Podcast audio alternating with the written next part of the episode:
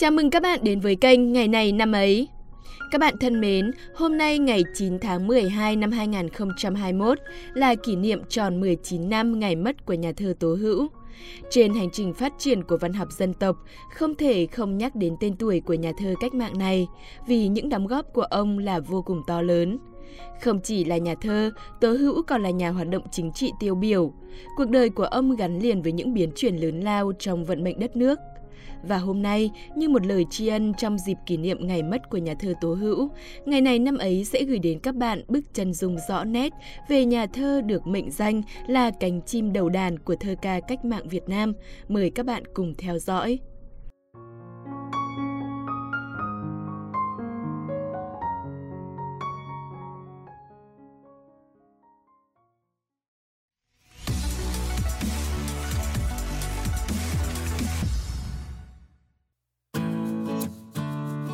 Thời niên thiếu của Tố Hữu. Tố Hữu tên khai sinh là Nguyễn Kim Thành. Sở dĩ ông có bút danh Tố Hữu là do một cụ đồ người Quảng Bình đặt cho với ý nghĩa con người có khí phách tiềm ẩn. Tố Hữu nhận tên gọi này nhưng hiểu theo nghĩa là người bạn trong trắng. Tố là trong trắng, Hữu là người bạn. Ông sinh ngày 4 tháng 10 năm 1920 tại thành phố Hội An, tỉnh Quảng Nam, là con út trong gia đình. Đến năm 9 tuổi, ông cùng cha trở về sống tại làng Phù Lai, nay thuộc xã Quảng Thọ, huyện Quảng Điền, tỉnh Thừa Thiên Huế.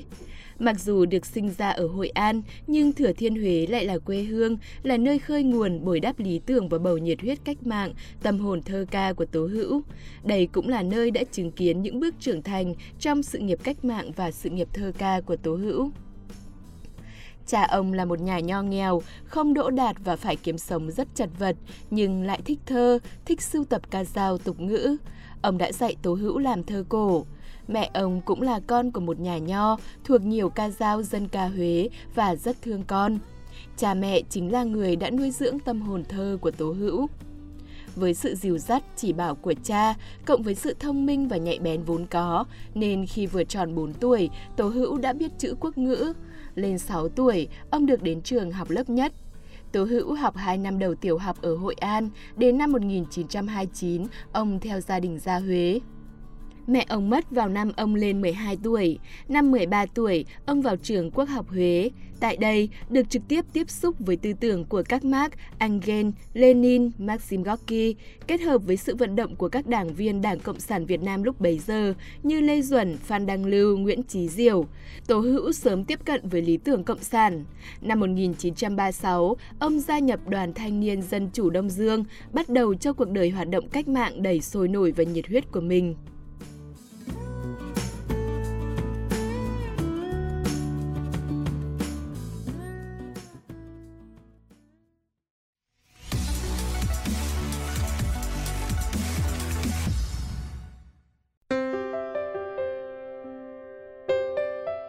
Chân dung người Cộng sản kiên trung. Như đã nói ở trên, năm 1936, Tố Hữu tham gia Đoàn Thanh niên Dân chủ Đông Dương, được bầu làm bí thư Đoàn Thanh niên Dân chủ Huế và trở thành đảng viên Đảng Cộng sản Đông Dương khi mới 17 tuổi.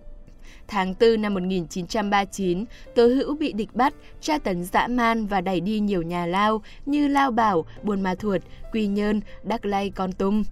Tuy nhiên, ngục tù của thực dân đã không khuất phục được ý chí cách mạng và niềm tin tất thắng vào sự nghiệp giải phóng dân tộc của người chiến sĩ cách mạng trẻ tuổi Tố Hữu. Trong lao tù, Tố Hữu vẫn làm thơ động viên tinh thần các chiến sĩ cộng sản.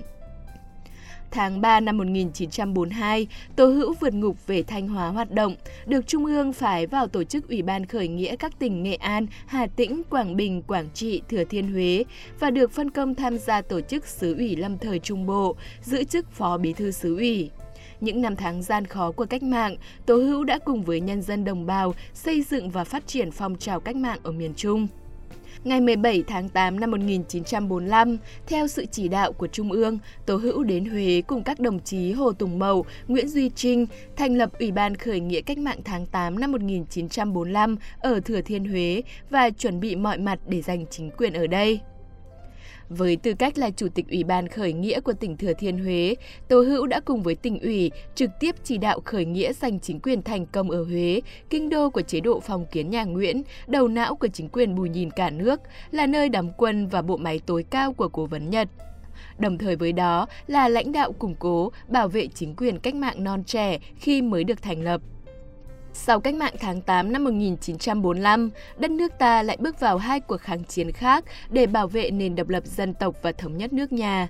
Với tư cách là nhà lãnh đạo, nhà tư tưởng, nhà văn hóa, nhà thơ, Tố Hữu đã có những đóng góp to lớn cho sự nghiệp cách mạng đầy gian khổ, anh dũng và vẻ vang của dân tộc. Trong kháng chiến chống thực dân Pháp xâm lược, Tố Hữu luôn có mặt ở tiền tuyến như một chiến sĩ xung phong, nhiều lần tham gia chiến đấu trong chiến dịch Tây Bắc.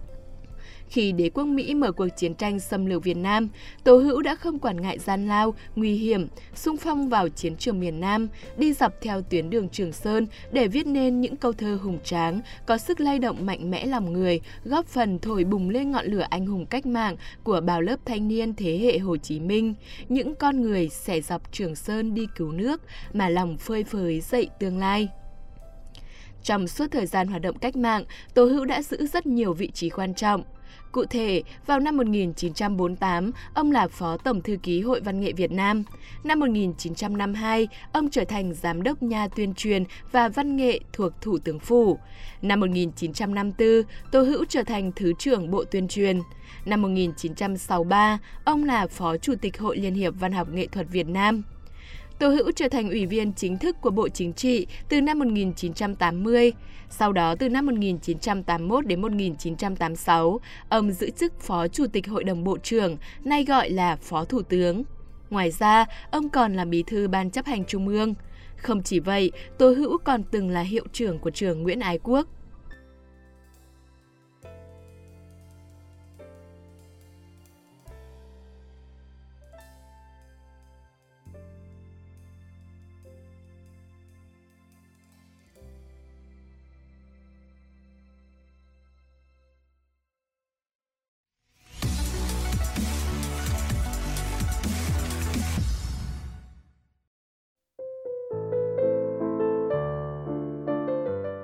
Những vần thơ đi cùng đất nước. Nhà thơ Tố Hữu được mệnh danh là cây đại thụ trong làng thơ cách mạng Việt Nam. Ông đã sống một cuộc đời trọn vẹn với cách mạng, với nghệ thuật, thơ ca. Ông từng tâm sự rằng, suốt đời ông phấn đấu vì sự nghiệp độc lập dân tộc và lý tưởng cộng sản. Cùng với hoạt động cách mạng, ông làm thơ. Đối với ông, trăm năm duyên kiếp, đảng và thơ.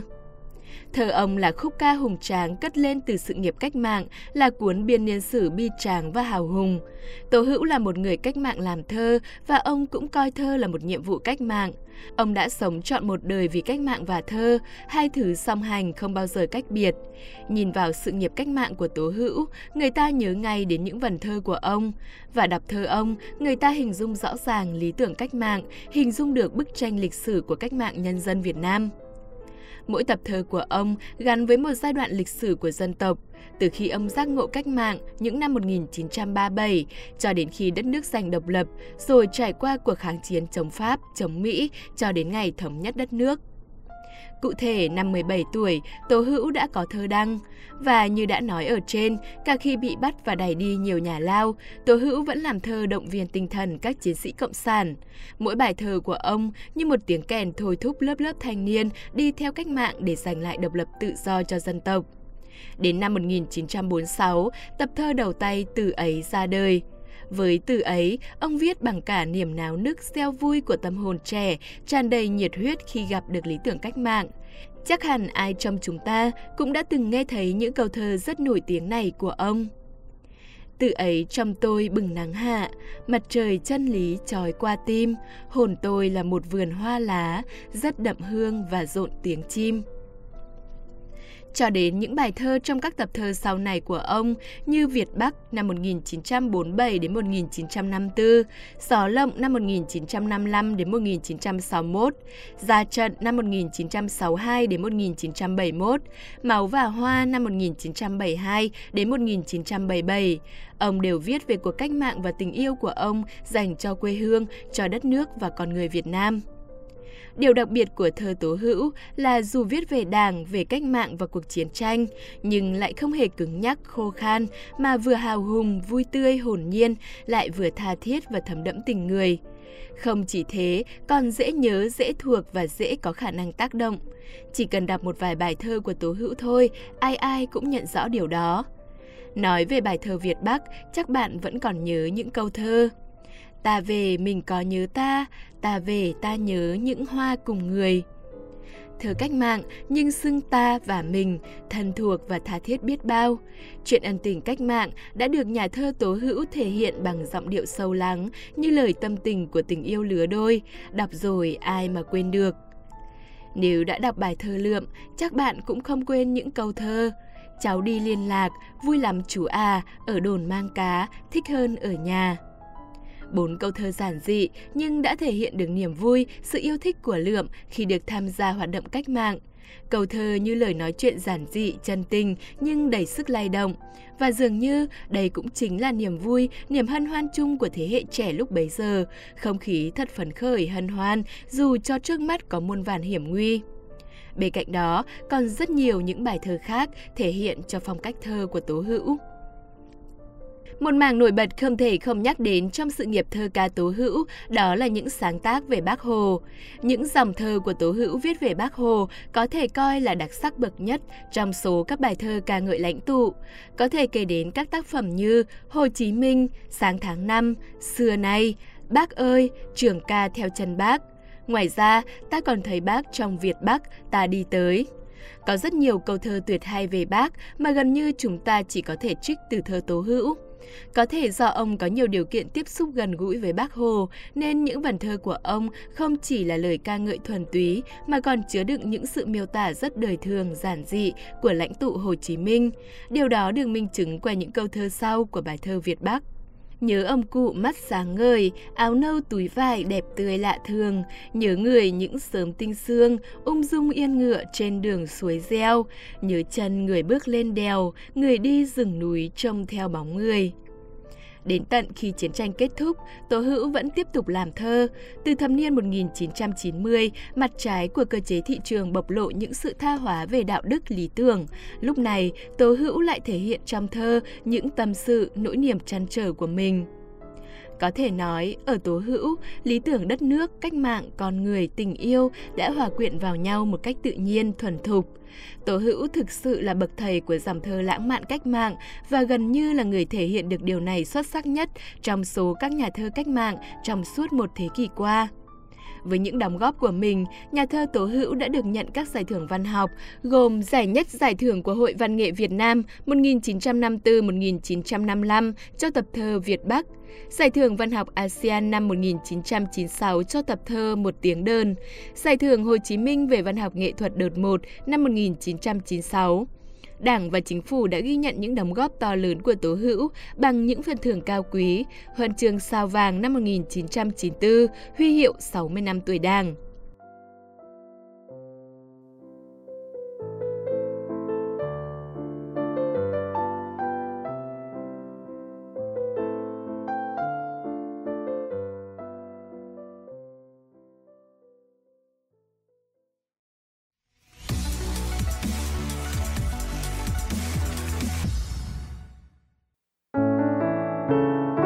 Không chỉ có một sự nghiệp cách mạng và văn nghệ đầy rực rỡ, Tố Hữu cũng có một gia đình nhỏ bình yên và hạnh phúc. Vợ ông là bà Vũ Thị Thanh, nguyên Phó trưởng Ban Tuyên huấn Trung ương, nay là Ban Tuyên giáo Trung ương. Bà Thanh có một cuốn hồi ký viết về Tố Hữu mang tên Ký ức người ở lại. Tố Hữu và vợ có 3 người con, 2 gái và 1 trai. Năm 2002, Tố Hữu qua đời do bệnh nặng. Cánh chim đầu đàn đã không còn bay nữa, nhưng những vần thơ của ông vẫn sẽ luôn còn nguyên giá trị. Đó là dấu tích đậm nét của một thời cách mạng hào hùng với những mốc son chói lọi trong lịch sử dân tộc. Hy vọng rằng sau chương trình hôm nay, các bạn đã có thêm những hình dung rõ nét hơn về nhà thơ cách mạng Tố Hữu. Cảm ơn các bạn đã theo dõi. Còn bây giờ thì xin chào và hẹn gặp lại!